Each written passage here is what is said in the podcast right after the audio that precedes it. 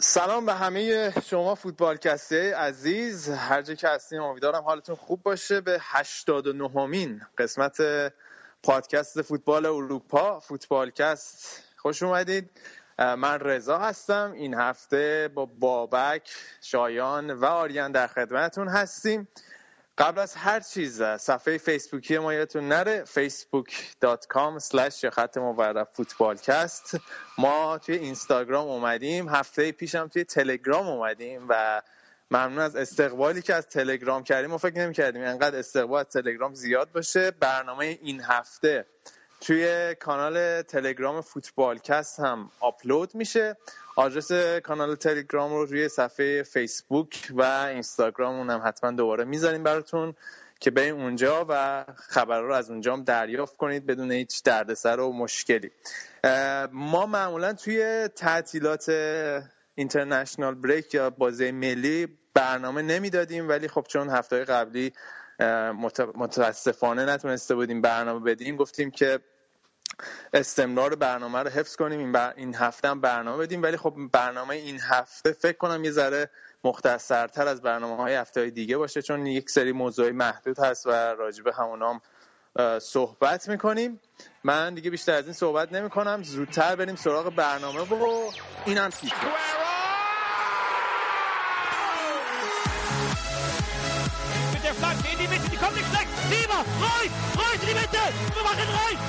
gol, gol, gol, gol, gol, gol, gol, gol,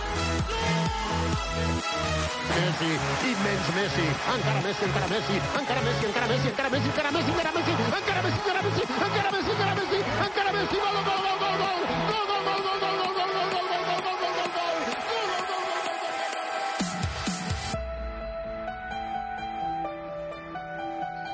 برنامه این هفته رو هم شروع می‌کنیم. بچه ها همه هستن. سلام می‌کنم به آریان. آریان که سه هفته از سرما خورده و معلوم نیست که که خوب میشه. آره صدات همیشه خسته تر از همیشه است.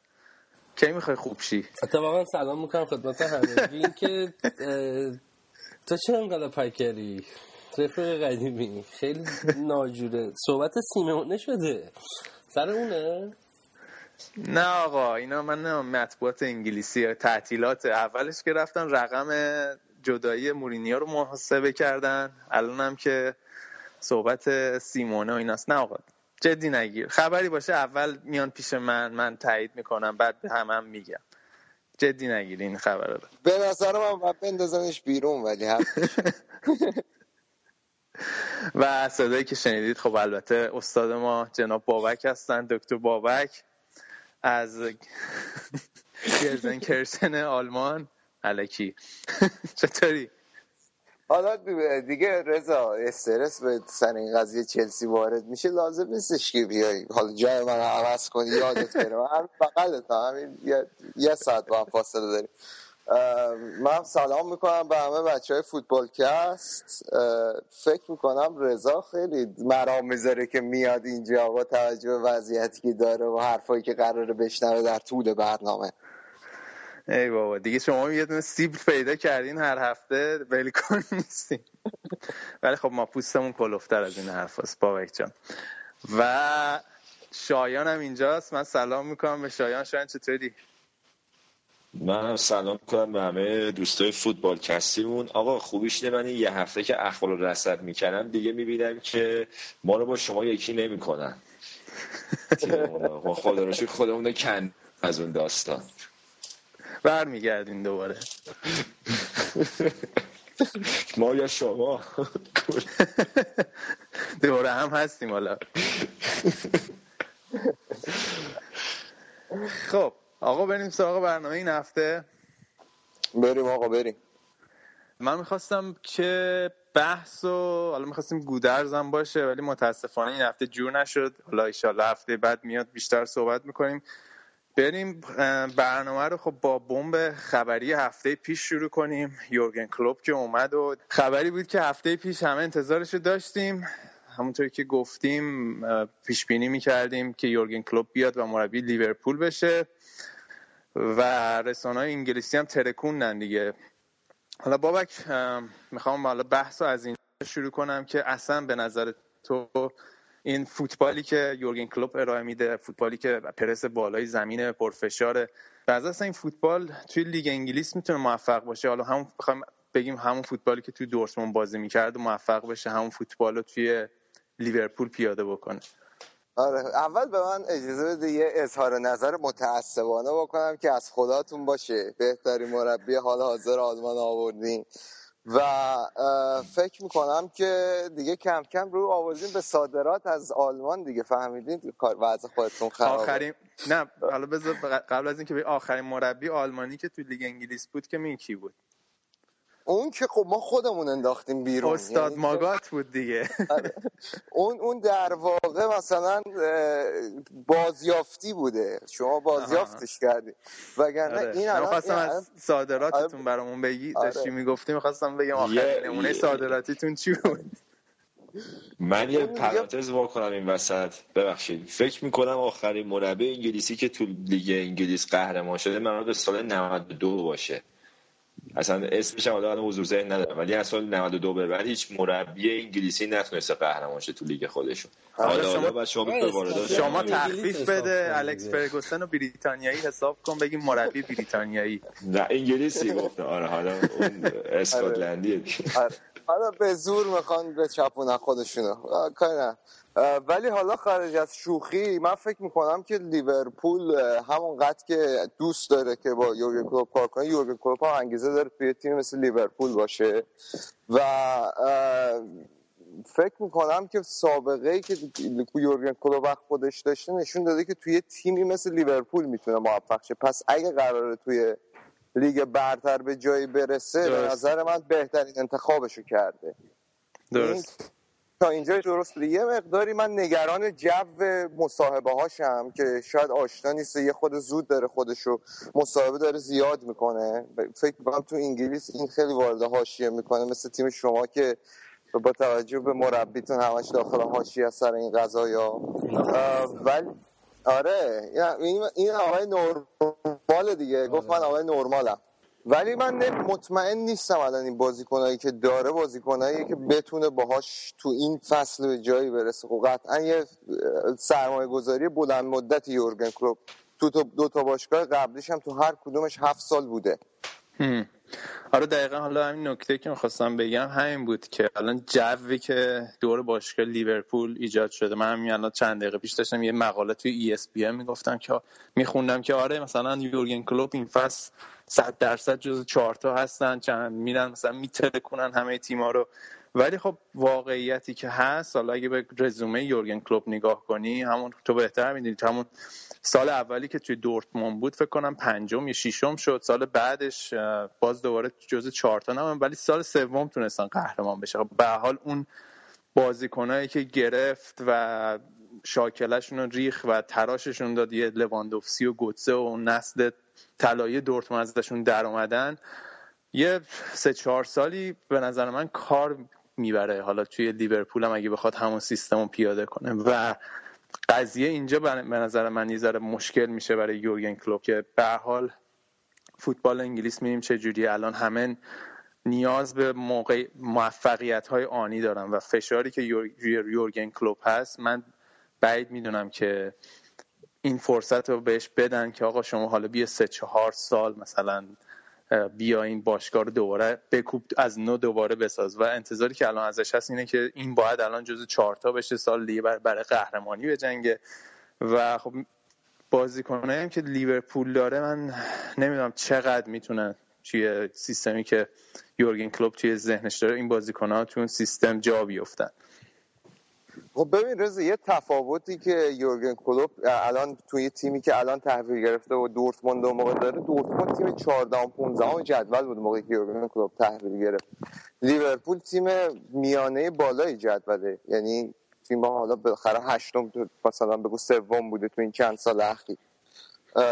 و یه خاصیتی که یورگن کلوپ داره اینه که می‌تونه از بازیکنایی که داره حالا هندریک میختاریان رو بذاریم کنار که بدبختش کرد بالاترین بازدهی ممکن رو بگیره اون واقعا یه استثنا بود.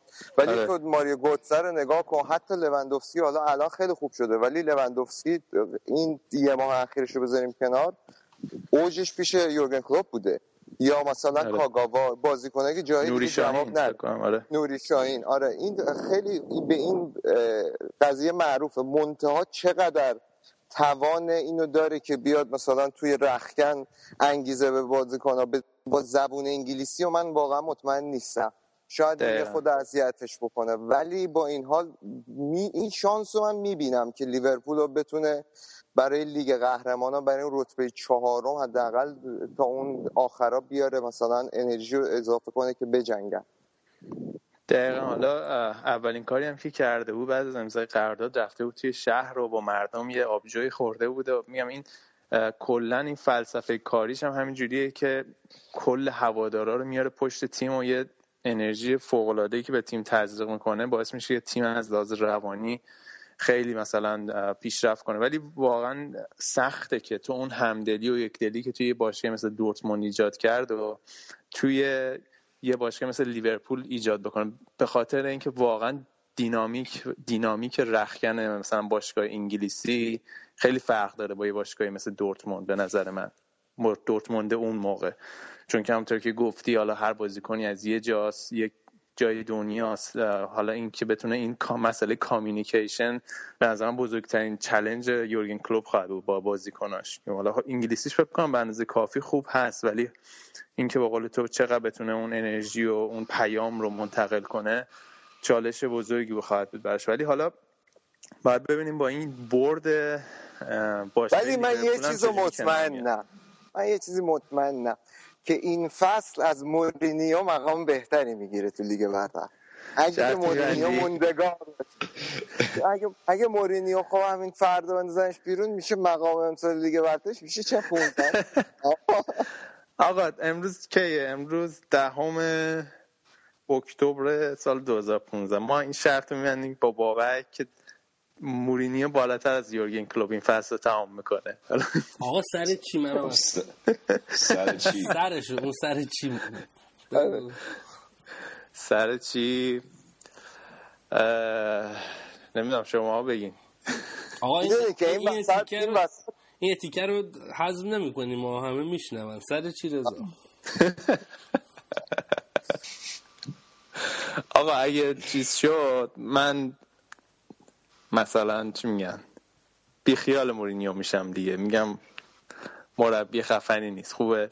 آه چه فایده واسه ما داره دیگه نمی‌تونیم بهت گیر بدیم. یه شرط بهتری از رابطه مورید و مرادی خارج میشم من, من یه پیشنهاد بدم.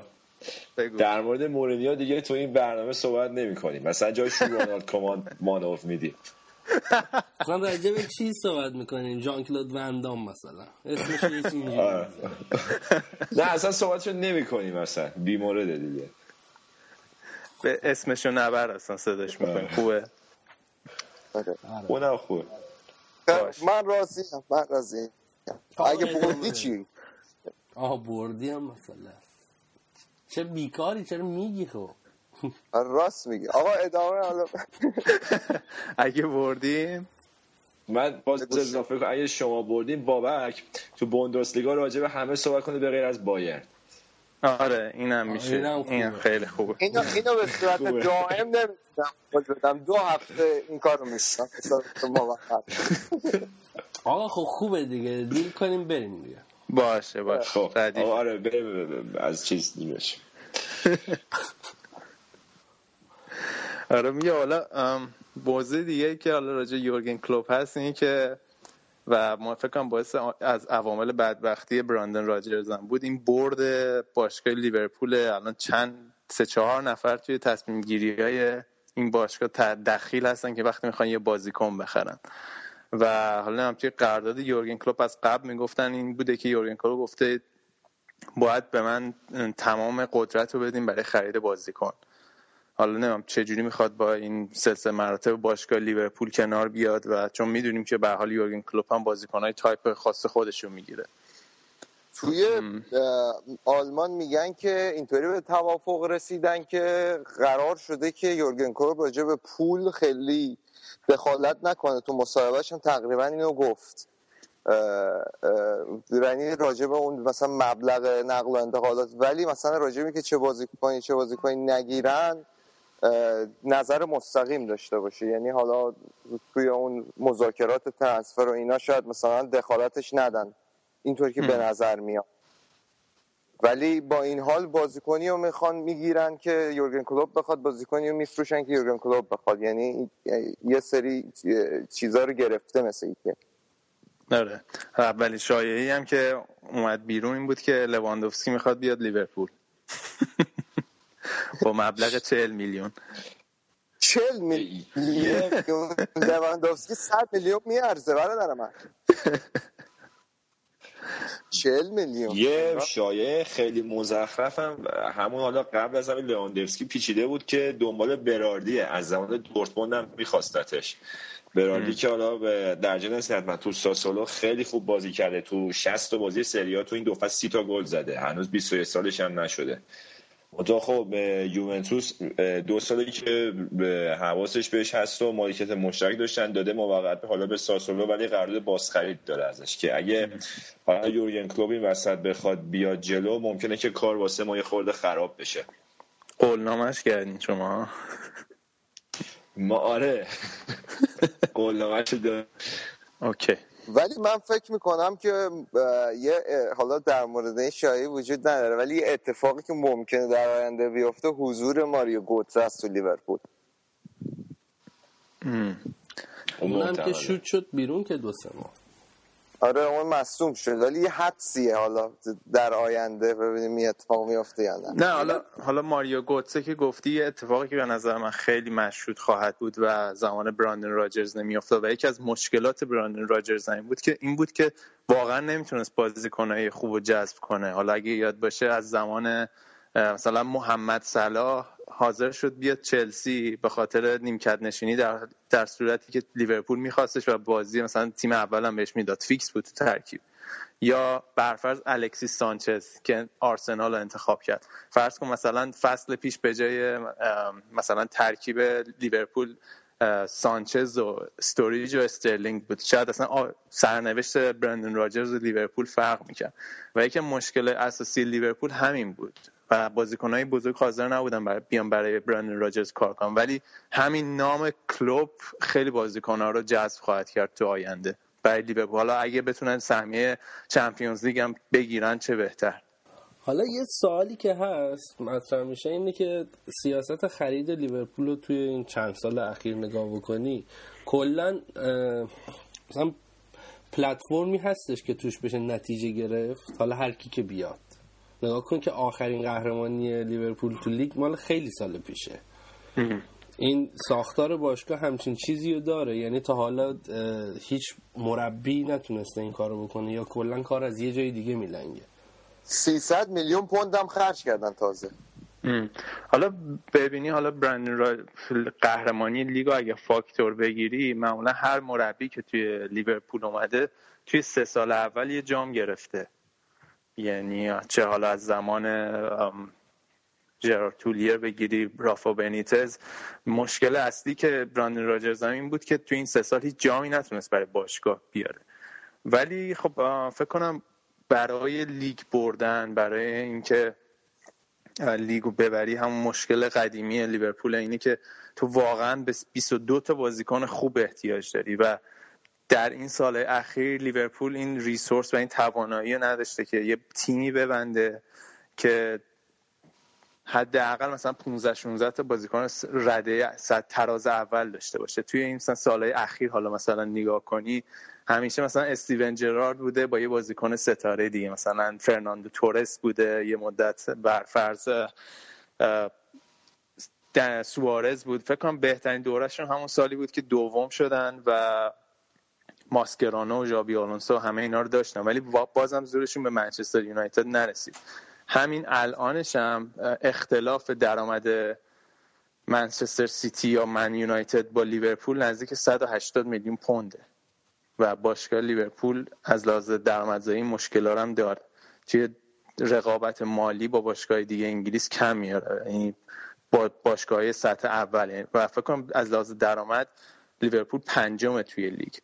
و فکر کنم یه چیز واقعا یه مربی خاصی می‌خواست که این لیفت رو به اینا بده این جهش رو بهشون بده که با, با این کمبودهایی که دارن بتونن حالا این قهرمانی به دست بیارن و فکر کنم یورگن کلوب بهترین گزینه است برای این کار. حالا بین همه اگه همه فکر کنم رقیبای لیورپول هم سر این قضیه موافقن که کلوب واقعا مربی خوبیه برای لیورپول.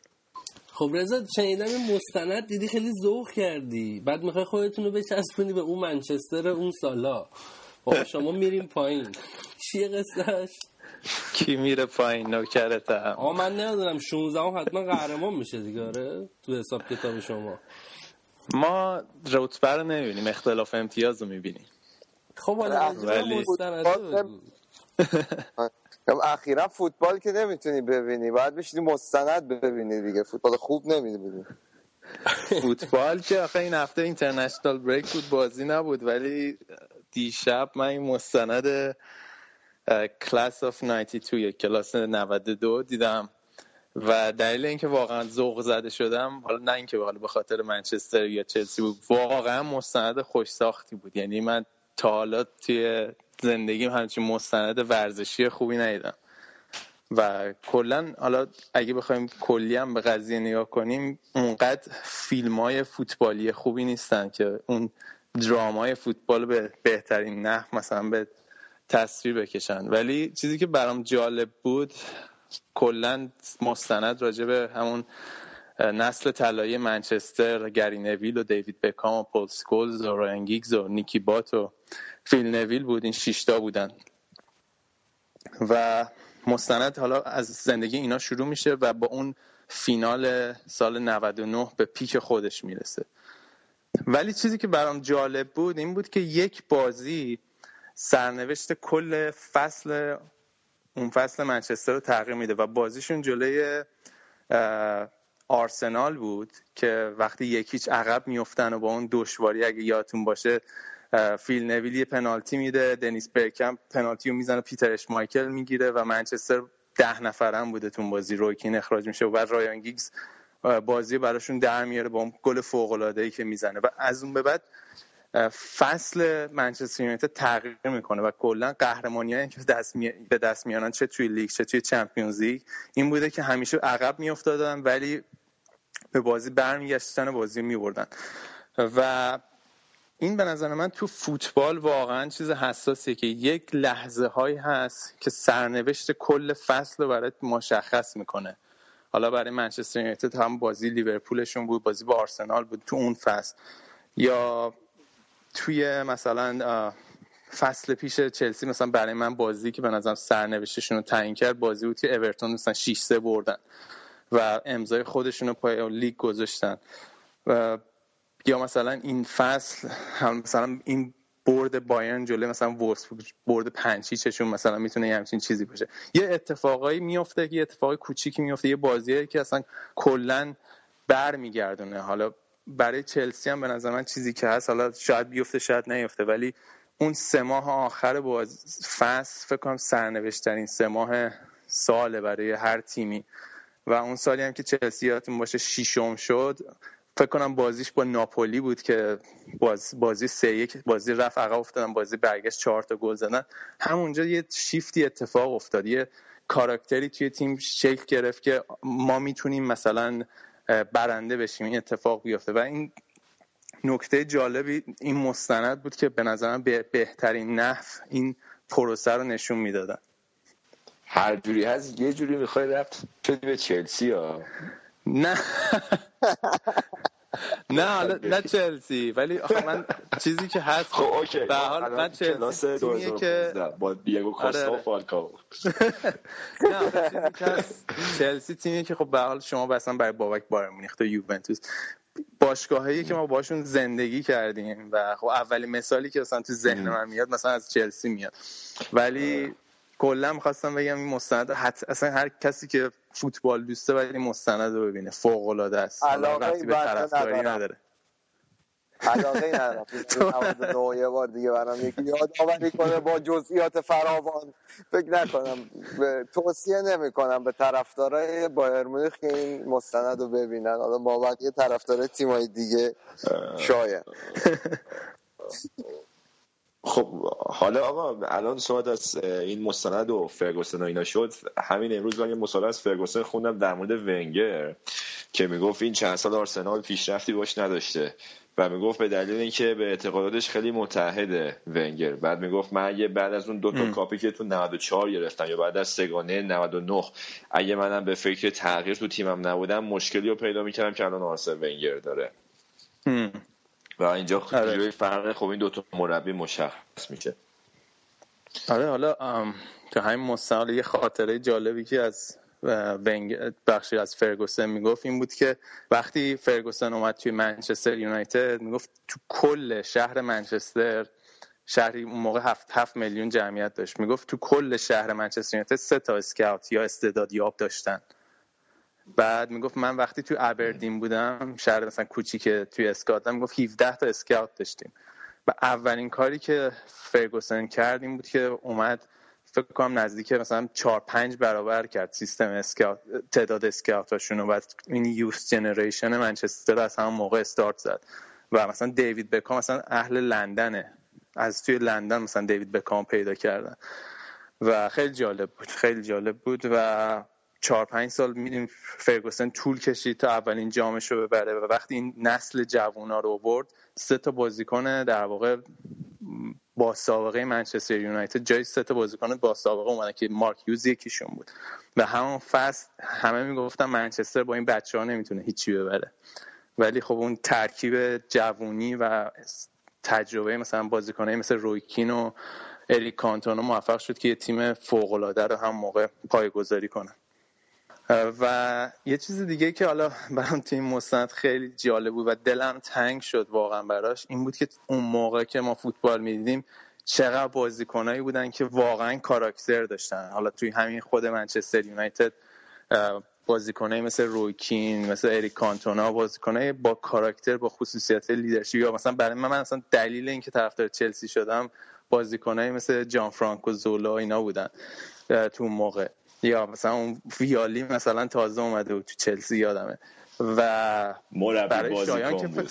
آره مربی بازیکن ولی شایان که فکر کنم تو لیگ ایتالیا واقعا اون موقع پر بود از این کاراکترها از این شخصیت ها آره یعنی یه دوره تیمتون سیستم پاس ابراهیم قاسمپور اداره می‌شده. مربی مربی بازیکن داشته.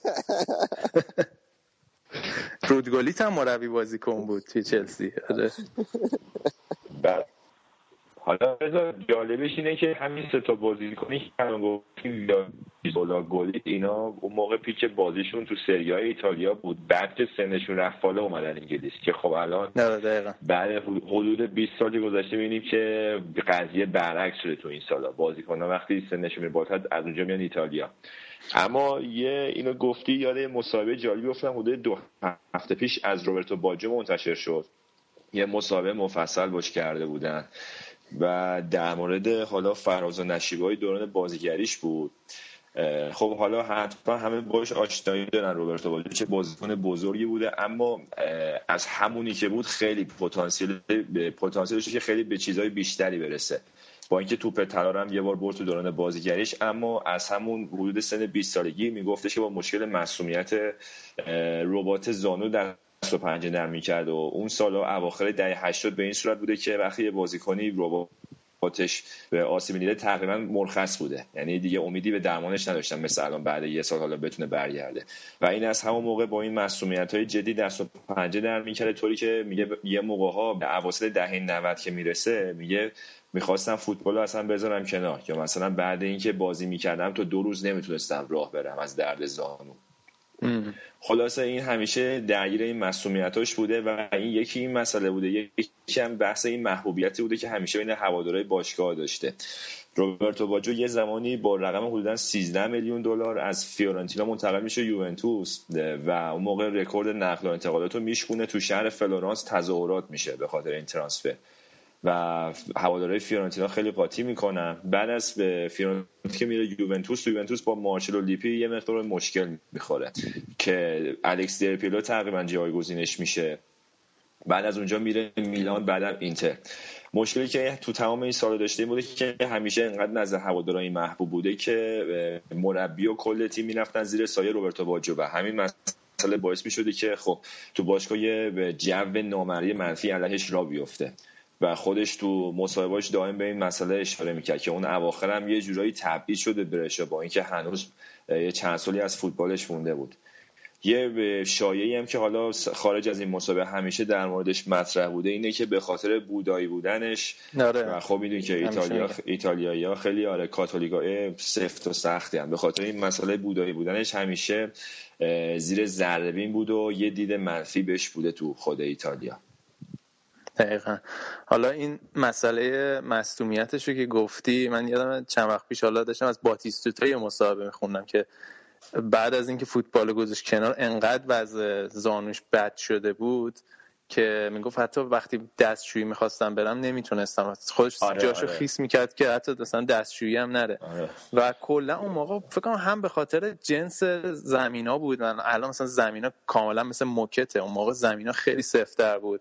و خب توپایی که اون موقع مثلا استفاده می‌کردن به خوبی توپای الان نه. و کلا پدر بازیکن‌ها در میومد یعنی از لحاظ آره. فیزیکی واقعا خیلی در سطح بالایی می بودی دووم بیاری تو فوتبال اون موقع.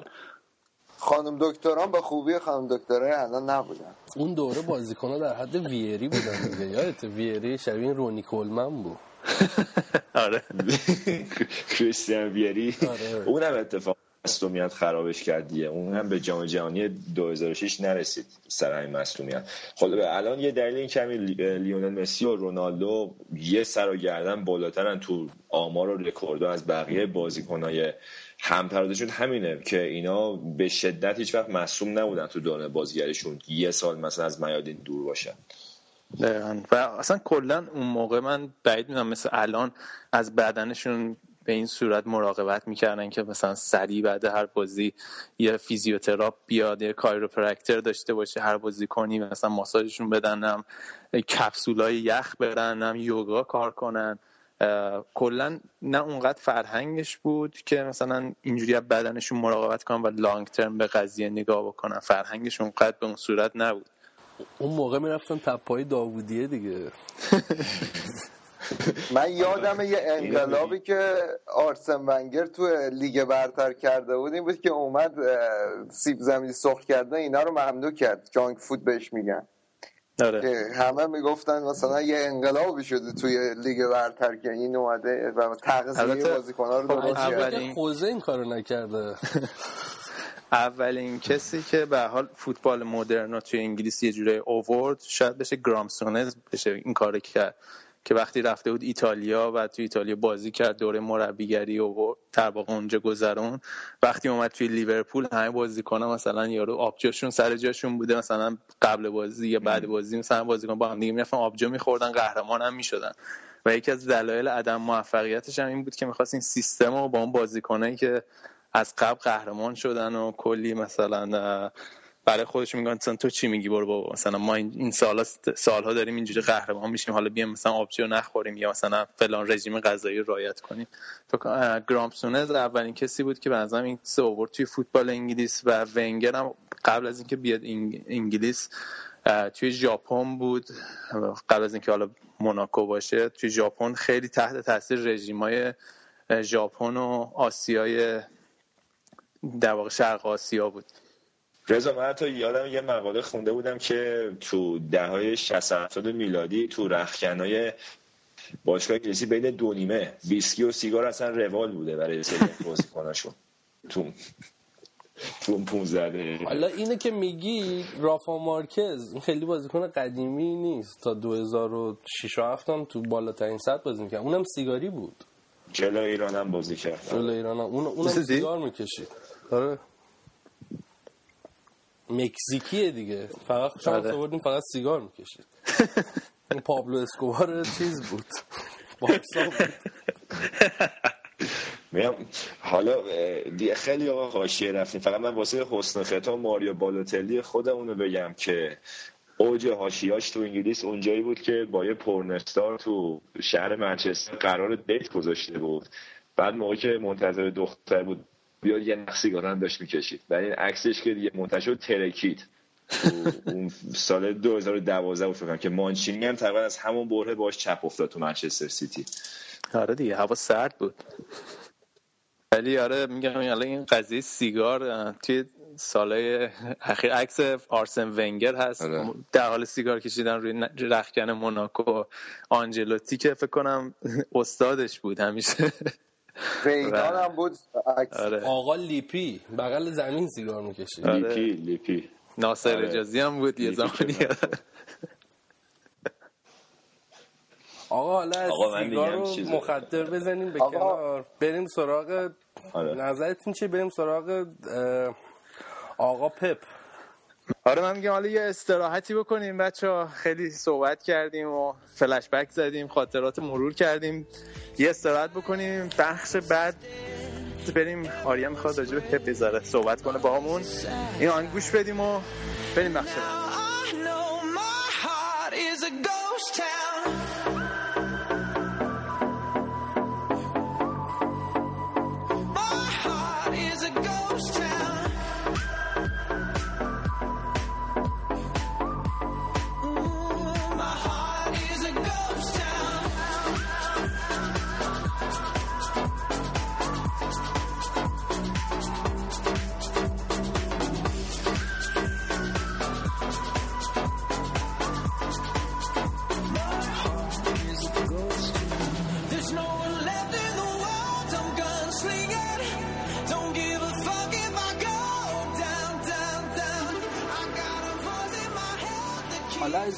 که بگذریم به نظر من چیزی که حالا تو این فرصت خوبه راجبش حرف بزنیم من یکی از طرفدارای پپم و فلسفه که بازی می‌کنه حالا شما خیلی باش حال نمی‌کنید.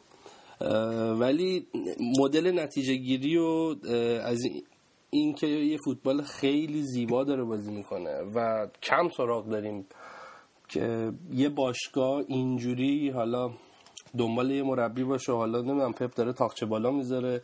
چون قرارشون این بوده که تو شیش ماه دوم امسال صحبت تمدید قرار داده بکنن. و هنوز حرفی زده نشده. با اینکه رومینیگی هم یه مصاحبه کرده بود گفته بود ما هنوز دو ماه وقت داریم و تو این دو ماه می‌تونیم به نتیجه برسیم.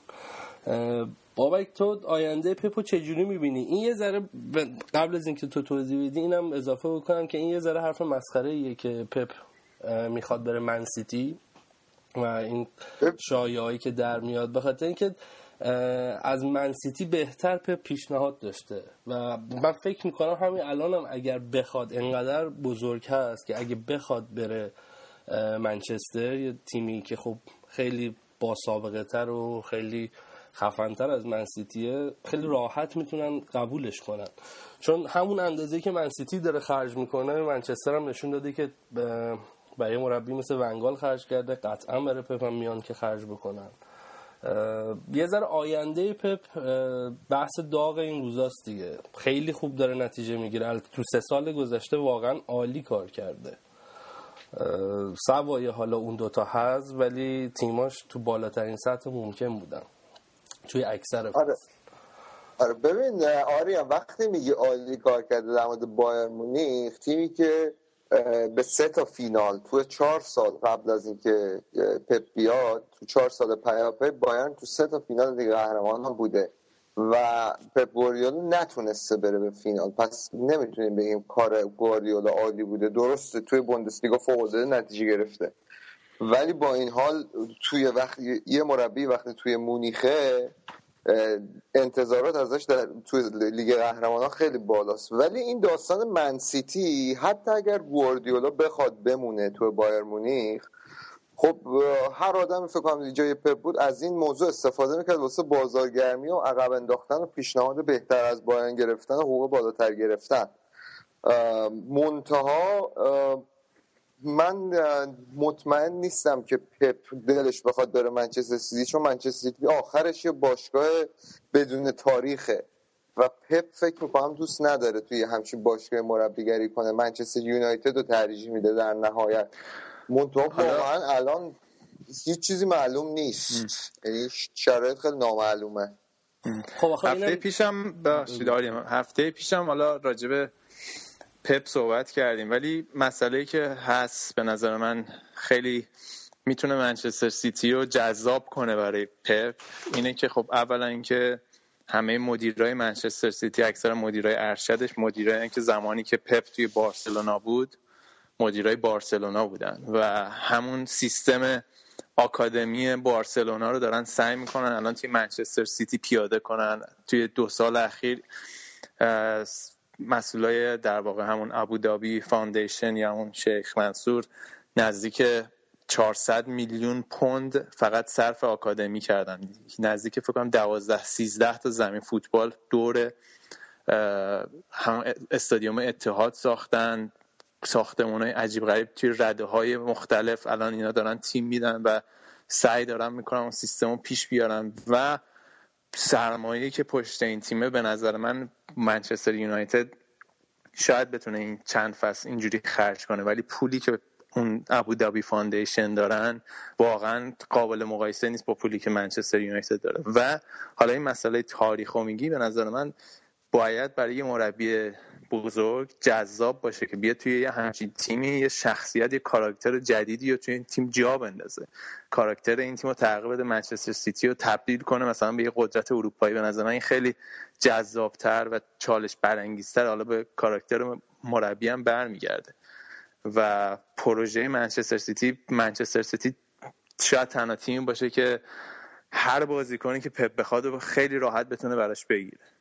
یعنی این فصل پیش دیدیم که یه خرج مختصر کردن 150 میلیون پوند رفتن کوین دی بروینه رو استرلینگ رو با یه اشاره انگشت گرفتن. و منچستر سیتی شاید گزینه نباشه که پپ به این راحتی از ازش بگذره. ببین در هر صورت منچستر سیتی واسه یه پپ گواردیولا یه چالشه و باید من این شخصیت هنوز تو گواردیولا ندیدم که بعد از اینکه بارسا وقتی بیاد بایر مونیخ واقعا چالش بزرگی نبوده. باید ببینیم آیا حاضر وارد چالش بکنه خودش یا نه. آخه اینم در نظر بگیر. یه ذره بی‌انصافیه زمانی که پپ قرارداد بست بایرن چهار پنج ماه بعدش سگانه رو گرفت. یعنی خیلی نمیشه روی این بانو داد که پپ رفت تیم درست رفت تیم قهرمان رو گرفت ولی زمانی که خیلی گزینه داشت خیلی پیشنهاد داشت بایرن که هنوز اون موقع تایتلی نبرده بود که. حالا چهار پنج آره ولی یادت باشه فنگال و یوپاینس حتی بدون در نظر گرفتن اون سالی که سگانه بردن موفق شده بودن تیم تا فینال ببرن. یعنی حالا درسته شاید مثلا بگی خیلی داریم مطلب خشخاش می‌ذاریم نیمه نهایی حالا فینال. ولی این توقعیه که توی هواداره بایرن هست. منتها الان گواردیولا محبوبیتش هم بین هواداره بایرن کم نیست. یعنی درسته با اینکه نتونسته تو لیگ قهرمانان قهرمان شه ولی استایل که فوتبال بازی می‌کنه مورد پسند اکثر هوادارهای بایر مونیخه. یعنی بین هواداران پایگاه داره. اینطوری نیستش که حالا همشون مثل من باشن. من حالا نظر من به حالا سبکی که یورگن کلوپ فوتبال بازی می‌کنه سبکی یوپ هاینکس بازی می‌کنه نزدیکتر سلیقه شخصیم. ولی نه هیچ موقع نمی‌تونم بیام بگم که از گواردیولا ناراضی ام که نتیجه خوبی گرفته تو باید ببین آلمانیا و طرفدارای فوتبال آلمان به شکل سنتی از پدر من و خودت و اینا که نگاه می‌کنم یه ارادتی کلا به آلمان دارن. و بایر مونیخ حتی تو اون سالی که هم حتی اون سالی که قهرمان اروپا شد. و سالهای قبلش که حالا تو فینال اومد و اینا این این استنباط شخصی منه. بایر مونیخ به واسطه اومدن پپ خیلی افتاده سر زبونا. خیلی marketing بهتری رو داره. به نظر من داره بازارهای بهتری رو می‌گیره. و یعنی تا قبل از اون به همون سیستم آلمانی آروم و بی سر صدا کارتو بکن و همه چی ببر جلو. یعنی داشت به اون مدل می‌رفت جلو. ولی خب الان با ایمونی خود اول هر فصل که مثلا الان باشه. حداقل از زمانی که پپ اومده واقعا به عنوان مدعی اول قهرمانی نگاه می‌کنم. من چیزی که یادم میاد مثلا بایرن هیسفیلد و ایناست تو اوایل قرن جدید که اون بایرن هم خیلی بایرن قوی بود خیلی تیم قلدری بود. ولی خب اینجوری راجبش حرف زده نمی‌شد. منظورم می‌فهمی یعنی بایرن رو فراتر از مرزهای آلمان برده. ببین بالاخره سیاست مدیرای بایرن هم همین بوده تو سالهای اخیر که یه مقداری مثل تیمای از تیمای انگلیسی اینا یاد گرفتن. و حالا رئال مادرید رو بارسلون حالا نمیم کدومشون این کار رو زودتر شروع کردن واقعا. ولی پول در آوردن از کشورهای دیگه مثلا همین چند وقت پیش تو پست فیسبوک باشگاه بایر مونیخ من یه خوندم که برای هوادارای کسایی که توی انگلیس ببخشید کسایی که توی آمریکا و چین هستن طرفدار بایر مونیخ می‌تونن چند تا بازی رو به صورت مجانی از سایت بایر مونیخ نگاه کنن در خیلی هزینه بالاییه توی خود آلمان. حالا من به نظرم این مسئله که میگی خیلی سیاست های کلان‌تری هست تا خود شخص پپ حالا این publicity و مسئله international بودن. به هر حال درست پاپ پپ یه جورایی publicity برای باشگاه بایر مونیخ میاره و الکی هم نیست که حالا سال 17 میلیون بهش میدن.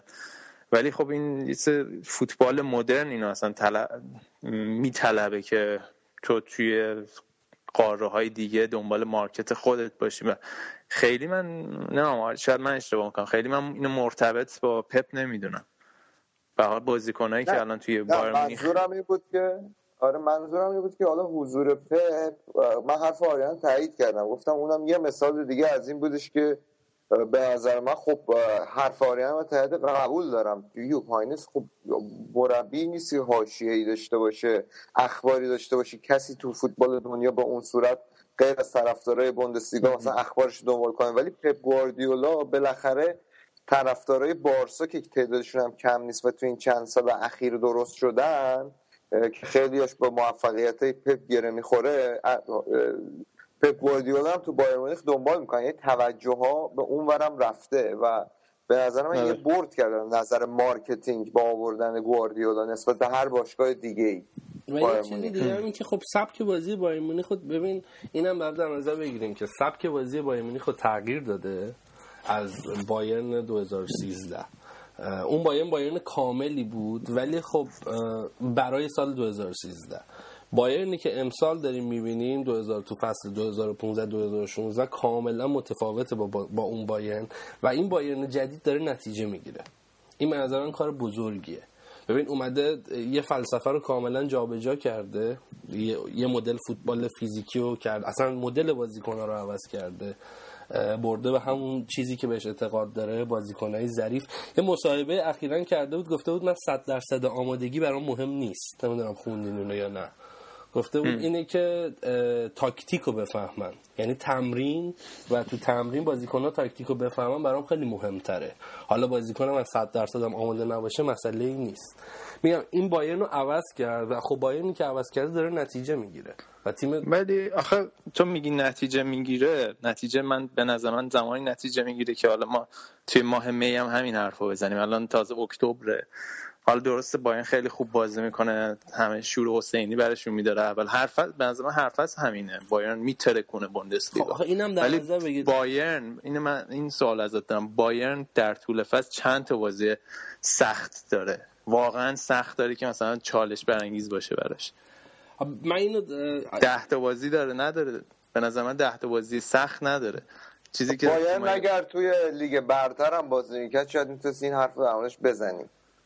خب این حقیقت این, این یه چیز دیگه است. حالا من سوای کلکلایی که با هم داریم می‌خوام نه حالا... که به من میگم داریم یه مربی صحبت می‌کنیم که تو هر فصلی که تو چمپیونز لیگ بوده یا قهرمان شده یا تو سمی فاینال بوده. یعنی هر فصل. از از زمانی که مربی سرمربی تیم تیم اصلی شده چه بارسا چه بایر یا فینال بر... فینال بوده و برده یا تو سمی فینال بوده. این به نظر من خیلی کار بزرگیه. ببین نداریم. این قبول دارم آره من حرفتو قبول دارم ولی خب آخه به این بعد تکلیف مشخص کنیم راجع چی داریم بحث من بحثی راجع به کوالیتی های پپ ندارم. اگه بخوایم راجع آیندهش صحبت کنیم صحبت من اینه که آقا جان اگه امسالم بارس بایر مونیخ بیاد حتی تو آلمان دوگانه هم ببره ولی توی چمپیونز لیگ قهرمان نشه من بعید می‌دونم پپ سال دیگه توی بایر مونیخ بمونه. من صحبتم اینه فقط. آره حالا بعید می‌دونی بمونی یا بعید می‌دونی نگرش دارن نه من فکر کنم نگرش دارن شاید خودش نمونه. نه احتمالا احتمالا ببین کلا سیاست بایر مونیخ غیر از اوتمار هیسفیلد که یک استثنا بود تو این سالهای اخیر نگه داشتن یه مربی به صورت بلند مدت نبوده. حالا چه بیوپانیس چه فنخال جفتشون مشخص بود که مربایان که حالا سه سال حد اکثر چهار سال قرار بمونن و برن. هیچ کدومشون چهار سال هم نموندن. این کار این چیز مدیریتیش ببین چقدر اصرار داره که بمونه. یعنی از اسطوره باشگاه تا مدیر ورزشی تا نایب رئیس باشگاه اونی هم که تو زندان هم میگه بمونه. یعنی اگر الان بیان باش قرارداد ببندن خب خیلی احمقانه است. چهار ماه بعد حالت مثلا با دو مرتبه تو سمی فاینال هرشه کلی باید ضرر بدن همین اتفاقی که الان داره یه جوری برای مورینیو میفته. حالا صحبتاش هست. ببین آخه خب رومنیگه عملگرا تصمیم می‌گیره مثل من هوادار که تصمیم نمی‌گیره. اون اون اون برد هوادار board بایر مونیخ به نظر من معیاراش مشخصه. همه هواداران می‌دونن. تا زمانی که شما تیمت قهرمان بوندسلیگا میشه و استایلی که بازی می‌کنی marketing خوبی داره برای باشگاه همه با مربی okay هن. مثلا اگر یه فلیکس ماگاتو میندازن بیرون به خاطر اینکه حالا دو تا double کرد پشت سر هم ولی انداختنش بیرون به خاطر اینکه استایلش نمیپسندیدن. یا حالا موردهای دیگه مونتا گواردیولا سه سال داره پشت سر هم قهرمان میشه. احتمالا امسال هم اگه بشه. و رو همین حساب معیارای board مدیریت بایرن داره. حالا این وسط حرف رومینگی هم میگن آلزایمر گرفته بابک. من ممکنه الان یه چیزی بگه. نه گاردین خبرشو زده بود. من که رومینگی آلزایمر گرفته گرد مولر آلزایمر گرفته گرد مولر. آره بابا گرد. مولر گرفته راست میگه من اونو خوندم. آره. گرد مولر بنده خدا مریض شده. آره. خب پس آره قلبم آقا. بود که. خبر بد می‌خوای بدی؟ نمی‌دونم. اول میگن آقا طرف مدیری حالش خوب نیست. اینه یعنی چیه؟ خب وسط فوتبالکست من یه رومنیگا آلزایمر گرفته. میگم این گرد مولر چند صحبتش بود که یه جورایی همچین شنگول می‌زنه. بعد باشگاه باید فقط واسه اینکه سرگرم نگهش داره اونجا یه پستی بهش داده که خیلی بیرون خلاصه اوضاعش خراب نباشه. که الان مثل که یه آلزایمرش از یه مرحله رد شد و کارش نمی‌تونه بکنن. من خدا من فقط اسمش تو رکوردهای تاریخ خدا حقیقتش دیدیم. ولی بازیکن فوق العاده ای بوده مثلا خیلی از رکورداش تو همین اخیرا بوده. جز مثلا بزرگترین گلزنای تاریخ جام جهانی بود. حالا تو خود همین بایر مونیخ رکوردایی داره. حالا گرد مولر که گفتی من می‌خوام بریم به همون دوران بحثم از پپ خود عوض کنیم. این آقا پلاتینی و مثل اینکه گیر انداخت بلاتر آخر سر. پلاتینی آره دیگه بالاخره گندش در اومد. یکی از اتفاقایی که افتاده حالا آخرین چیزی که من خوندم این بود که پلاتینی بین سالهای 98 تا 2002 به عنوان consultant یا مشاور یارو چی بود اسمش؟ پلاتر کار می‌کرده. و در ازاش یه حقوقی می‌گرفته که می‌گفته سالی 200 هزار دلار بوده. ولی مسئله که هست اینه که این پول رو در سال 2011 دریافت کرده. مبلغ یک میلیون یورو بوده. و اینا گفتن که چطور شده که این یک سال قبل از انتخابات فیفا این پول رو گرفته و خب اون موقع از پلاتینی به عنوان رقیب اصلی بلاتر نام بردن و گفتن تو یه سال قبل از این انتخابات این پول رو گرفتی و مثلا بیخیال در واقع انتخابات شدی. و نکته افتضاح ترش اینه که اصلا هیچ قراردادی وجود نداره. پلاتینی گفته نه این یه وربال اگریمنت بوده یا مثلا ما توی صحبت به همچین در واقع توافقی رسیدیم. و این پوله این وسط کارو خراب کرده براشون و الان دارن اینوستیگیشنی که می‌کنن راجع به این قضیه. چه احمق بوده پلاتینی که خودش پای پاش گیره بوده این وسط گیر داد اونم گیر داد به بلاته. جالبه ها. یه خود خوب وقتی خودت هم پات گیره دیگه نباید دامن بزنی به موضوع.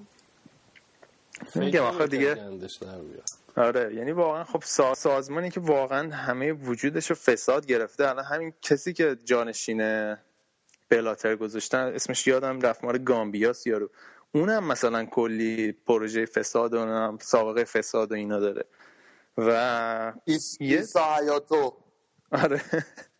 آره اونم مثلا خیلی بعضش خرابه. حالا معلوم نیست بلاتر هم که روش کم نمیشه. مثلا میگه نه من هیچ کار خاصی نکردم و من برمیگردم و وکیلش خودش و اینا.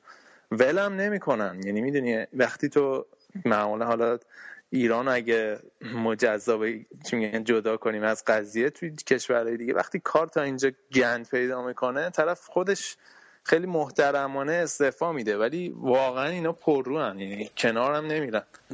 همون شاید شما که بالاخره یه دستی تو این کارو داریم. اینا مافیا و آنیلی و گالیانی و برلوسکونی شما نظرتون چیه؟ اتفاقا آقا یه خبری خوندم امروز کلی خندیدم. دوتا تنیسور ایتالیایی که حدوش سال 2006 2007 تیم ملی تنیس دو نفره ایتالیا رو تشکیل داده بودن. به اتهام تبانی و match fixing اینا چیز شدن بازداشت جریمه شدن. حالا خب دیگه یه چیزیه که تو فرهنگشون هست که البته یه مسئله که هست حالا در مورد خود ایتالیا اینه که صحبتی که اینه که خب فعالیت های اینطوری شبکه و مافیایی خیلی گسترده است. از اون برخورد با اینا خیلی جدیده. تو کشورهای دیگه این فعالیت هم باشه به صورت زیرزمینی و کسی نیست که جلو اینو واسطه چون دولت ایتالیا خب و همچون پلیس و سیستم قضاییش خیلی برنامه سفت و سختی داره. برای مثال تو اسپانیا هم صحبتش هست که توانی و رشوه خیلی زیاده اما اونجا سیستمی نیست که خیلی بخوام محکم جلوش واسطه اما در مورد پلاتینی و فیفا خب پلاتینی که یوونتوسی بوده قطعا من خیلی خوشحال نمیشم وقتی خبر رو میشنم اما خب وقتی که اینا بالاخره دیگه این مدت به چی میگن بدلستون زیاد داشتن دیگه. قطعا وقتی که بلاتر خودش باشگیره اون طرف قضیه به محالی که پلاتینی باش همکاری نداشته باشه تو حوزه یوفا. چون بالاخره استراتژیک ترین حوزه مانور بلاتر اروپا بوده دیگه. محالی که پلاتینی باشیش گونه مراوده نداشته باشه تو این مورد. حالا صحبت گند و گند کاری شد. حالا به یه سری هم به اسپانیا بزنیم. آریان جون این مسیتون هم مثل این که سال دیگه باید براش کمپوت ببریم. قضیه چیه؟ نه آقا اینا شایع است. این نمیچسبه این وصله ها به مسی نمیچسبه. من خیلی ببخشید داده شایعه که 22 ماه زندان دارن براش می‌برن.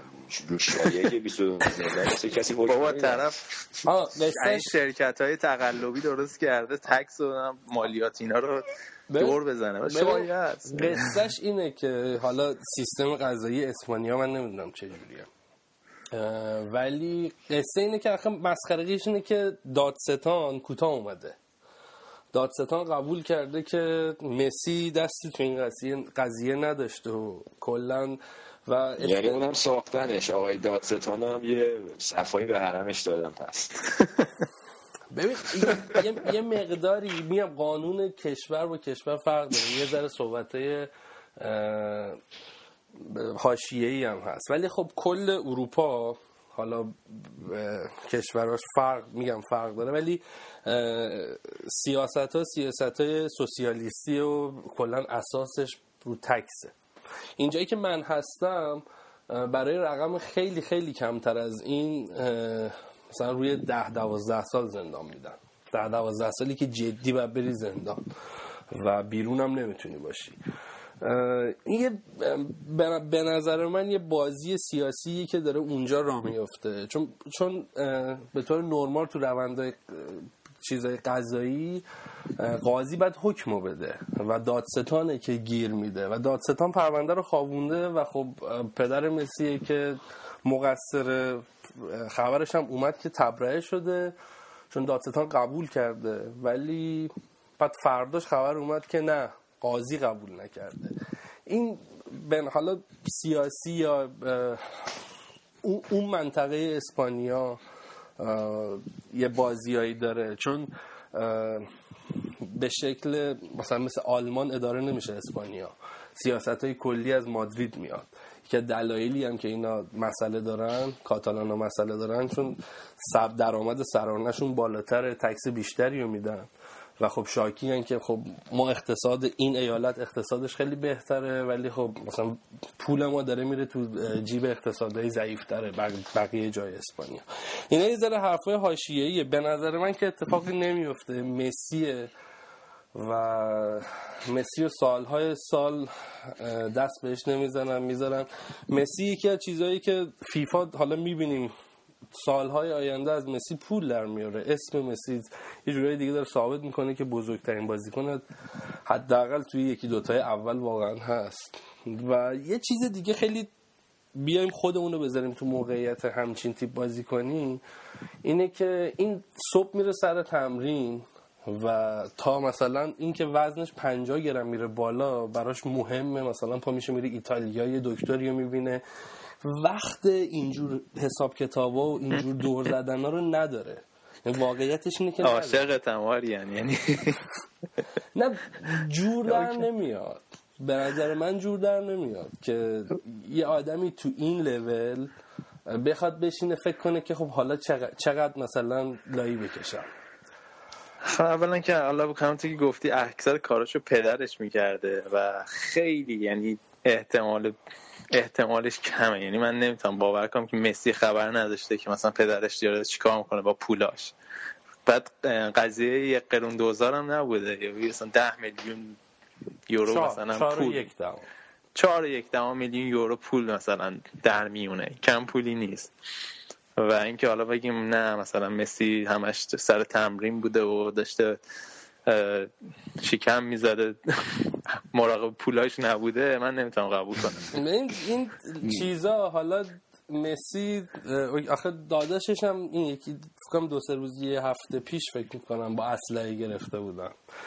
دیگه چه انتظاری داره دیگه از آمریکا جنوبی داره میاد دیگه. الان بعد افتاده بود بیشه خیابون سرنگ تو دستش بود. همین که داره فوتبال بازی می‌کنه جای شکرش هم باقیه. ولی فکر نمی‌کنم اتفاق خاصی بیفته. و خودش هم پستی که گذاشته بود با همین مدلی که پاهاشو بست و عکس گرفته گفته من قوی تر از مثلا همیشه برمیگردم. من یه یه چیز خیلی کوچیکی راجع به همین فیفا حرف زدیم می‌خوام بگم. برخلاف تمام حرفایی که زده شد تو این سالا که بارسا تیم محبوب یوفا و فیفا و این داستان هاست می‌بینیم که واقعا فیفا داره بارسا رو اذیت می‌کنه. مخصوصا تو شرایط فعلی چون قبول نکرد هنوز که هنوزه حکم یعنی اجازه بازی آردا توران الکس ویدال صادر نشده و احتمالا اونا حتی بازی اولین بازی که تو سال 2016 هم برگزار میشه رو از دست میدن. با اینکه این چیز واضحیه که بارسا تا اون موقع ممنوع بوده اجازه نداشته که مثلا بازی کنی و ساین کنه. و اینکه یه قانونی تو خود اسپانیا هست که اگر بازیکن کلیدی تو اون پست مثل رافینیا که الان برای یه فصل رفت بیرون رفت, رفت بیرون این محرومیت لغو بشه. و این تصمیم گیرندش فدراسیون فوتبال اسپانیا. ولی فیفا دیدیم که این روزا فشار به فدراسیون فوتبال اسپانیا آورد که نه. یعنی لابی کرد که مثلا این رأی رو رد بکنه که حالا بارسا برده مثلا به دادگاه عالی ورزش. من کلا خیلی فاز فیفا رو نمی‌گیرم که چرا انقدر با بارسا چپه. الان چه رد دارن گم می‌کنن. آقا قانون قانون رو رد کردی داره پیشو می‌گیره دیگه. نوکرتم. واقعیتش اینه که قانون همه دارن دور می‌زنن. یعنی این خیلی منطقی نیستش که بارسایی که فقط داره دور می‌زنه. قانون مدیر شما الان کجاست؟ منم همینو میگم. مدیر ما وقتی اونجاست مسی هم باید همونجا بره اگه تقصیر کاره منم حرفم همینه. چی بگم والا باز شایان صاحب نظره تو این قصه. ای آقا شما آقا شما چرا بحث توالی و زندانی نمیشه یاد ما میفتی. خودت خودت سابقه نداری تو این زمینه؟ نه والا. حالی حالا در مورد این کاچوپولی اینقدر بحثش مفصله خب یه محل نظام دائمی هم هستش مثلا یوویا و اینتریا تو خود ایتالیا. من پاسلا که گفتم فرصت نشد بهش برسیم. یه بکار برنامه مجزا میطلبه. چون که انقدر این وسط این پرونده گسترده بود و این وسط هی حکمای جدید صادر شده چه درخواست تجدید نظر می‌دادن از یه سمت لوچانا موجی از اون سمت هم باشگاه اینتر برای اعاده حیثیت از فاکتی به رئیس وقت و فقید باشگاه اینتر تو اون زمان. که الان پروندهش خیلی پیچیده شده اما خب تو ایتالیا یه قانونی هستش که بعد از پنج سال که یه صادر شد یه نمیشه اون پرونده رو پیگیری کرد. اما با این میگم این بحثش خیلی مفصله. یه برنامه جدا رو به نظرم می‌تونه به سر فرصت راجبش صحبت کنیم آه چیزی که هست ما که فعلا خدا رو شکر الان از هر گونه اتهامی مبراییم شما به مشکلات خودتون برسین. یکی مالیاتش رو پیچونده او یکی هم که رئیس باشوش لای کشیده الان تو زندانه داره ته می‌کشه. چه وضعش آقا؟ اون یکی هم خانم دکتر می‌خواد از مربی شکایت کنه رم بگو یادت نره اونا رئیس اونا هم خودش چیزه زیر علامت سواله. نه آقا جون عرق جوین ریخته. آقا گاز آقا یه صحبت خیلی کوچیکی می‌کنیم. فکر می‌کنی واقعا رئیس تو شما رئیس چلسی. توی این قصه سوریه نفعی نمی‌بره سوریه؟ نمی‌دونم. سوریه نمی‌دونم چیزی نفع ولی چیزی که هست خب این میلیاردرهای روس کلا همون موقع فروپاشی روس شوروی که شد همه معادن و منابع کشور رو مفت زد به حراج زده به حراج کشیدن دیگه چون صاحب که نداشت. و یه توخص کردن دیگه. با آره. توخص کردن کشور رو الان رفیق شیش پوتینه آقای آبراموویچ. آره. خب من همین میگم دیگه. یعنی رفیق این و یکی حامی های مالی گنده پوتین تو این قصه نفی نداره. من چی کار کنم؟ به نظر من باید یادآوری کنیم به هواداره چلسی که بهترین اتفاقی واسه چلسی افتاد در تاریخش. مورینیو نیست آبراموویچه. اون چه صد درصد. دقیقا. اون که صد درصد. به حال میگم حال کسی که طرفدار دوران قبل حالا میگم بحث طولانی داره میشه دوران قبل و بعد چلسی باشه تفاوت رو کاملا می‌فهمه. من طرفدار چلسی شدم چون تیم آندرداگی بود. نه اینکه چون تیم مثلا مدعی بود و یا تیم مثلا قهرمان بود و کلا خب اون حجم پول و اون حجم پولی که وارد کرد فوتبال مدرن یه جورایی تغییر داد. اون دوره نه تنها چلسی کلا فوتبال مدرن و اون پولی که اومد تو یوهو کلا شکل فوتبال رو توی کشورهای مختلف از انگلیس شروع شده و حالا به فرانسه و کشورهای دیگه منتقل شد فوتبال تغییر داد. آقا این وسط یه بحث خیلی مهم رو جا انداختیم. آقا بابک شما یه مقدار از کارخونه فولکس و باشگاه وولسبورگ برامون بگو الان. نه آقا این یه تعداد مهندس بودن چیزی نبوده. ماشینای دیزلی هم بوده نه ماشینای بنزینی. مال ماشینای دیزلیشون بوده.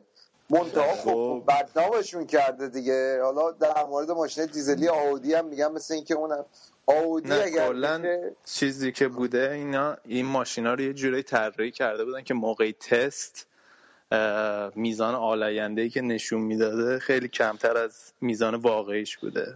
و در نهایت مثلا یه سری researcher هم کدوم دانشگاه بودن به این قضیه پی بردن و خیلی با ابعاد فاجعه خیلی بزرگتر از این حرف هست در حدی که مثلا میگن حتی نمی‌دونن فولکس واگن بتونه از قضیه recover بکنه. یعنی برای مخصوصا اعتبار از لحاظ اعتبار و اون German engineering همیشه اعتبار خاصی توی دنیا داره. و این قضیه خیلی لکه ننگ بزرگیه. آقا ولی در بعید توی باشه تاثیر بذاره. آره فکر نکن با این حرف لک ننگ و اینا می‌تونی به من گیر بدی. همون باید بیای به خود صنعت خودروسازی آلمان گیر بدی. به فوتبال نمی‌تونی. ولی آخه خب، جالبش نتیجه از وقتی که گندش در اومده نتیجه نگرفته وولفسبورگ. اینم هست. آره. من خودم ببینم. تاثیر که می‌ذاره وقتی مدیریت باشگاه الان ذهنش جای دیگه مشغوله. آقا شما تو سه سالیه فکر می‌کنی از پس دستمزد بنسلر در بیاین تو باشگاه؟ آقا بنتر می‌خواین حقوقشو بدین ما اگه سه سال دیگه وولسبورگ بنتر نگه داشته همون لیاقتش بره بوندسلیگای دو. آقا من میگم دیگه برنامه این هفته رو جمع کنیم موافقین؟ آره دیگه برنامه موضوع صحبت کردیم. این هفته که حالا تعطیلات در واقع باشگاهی بود و بازی ملی برگزار شد و حالا هفته بعدم بازی باشگاهی ادامه پیدا می‌کنه. و فوتبال کست داغتر از همیشه دوباره برمیگرده. من قبل از اینکه خدافظی کنم یه بار دیگه چی جاهایی که می‌تونید با فوتبال کست در ارتباط باشین و بهتون بگم اول از همه خب صفحه فیسبوکمونه facebook.com slash خط مبرر فوتبالکست فوتبالکست اینستاگرام هم هست. اونجا ما فعالیم توی تلگرام هم هستیم و مطالبی که تو این ستا جا می‌ذاریم متفاوته. پس همه رو دنبال بکنید از این بعد همونطور که گفتم برنامه توی کانال تلگرام فوتبالکست هم آپلود میشه تا شما راحتتر بتونید برنامه ها رو روی موبایلتون دانلود بکنید اگه نظری صحبتی چیزی داریم برای ما کامنت بذارید یا به صفحه فیسبوکی ها مسیج بدین. ما همه رو می‌خونیم. جوابتون هم میدیم و در نهایت این که خودتون می‌دونید فوتبالکست نه تبلیغ می‌گیره نه برای ما میگن سود مالی داره. تنها چیزی که ازتون می‌خوایم اینه که اگه برنامه گوش میدین و خوشتون میاد فوتبالکست رو با دوستانتون در میون بزنین به دوستانتون معرفی کنین صفحه ما رو اینوایت کنین دوستان برنامه برنامه ما رو براشون بفرستین تا افراد بیشتری بتونن از برنامه ما استفاده بکنن. ممنون که با هم بودین. من خدافزی می‌کنم. گوش فرمونو میدم بچه ها که خدافزی کنم خب رضا جون منم حرفی ندارم بزنم فقط توصیه می‌کنم به که بازی چلسی رو ببینی به همون مستندینت ادامه بدی. ایشالله از هفته دیگه با قدرت برمیگردیم. خب منم هفته خوبی براتون آرزو می‌کنم. فعلا خداحافظی می‌کنم.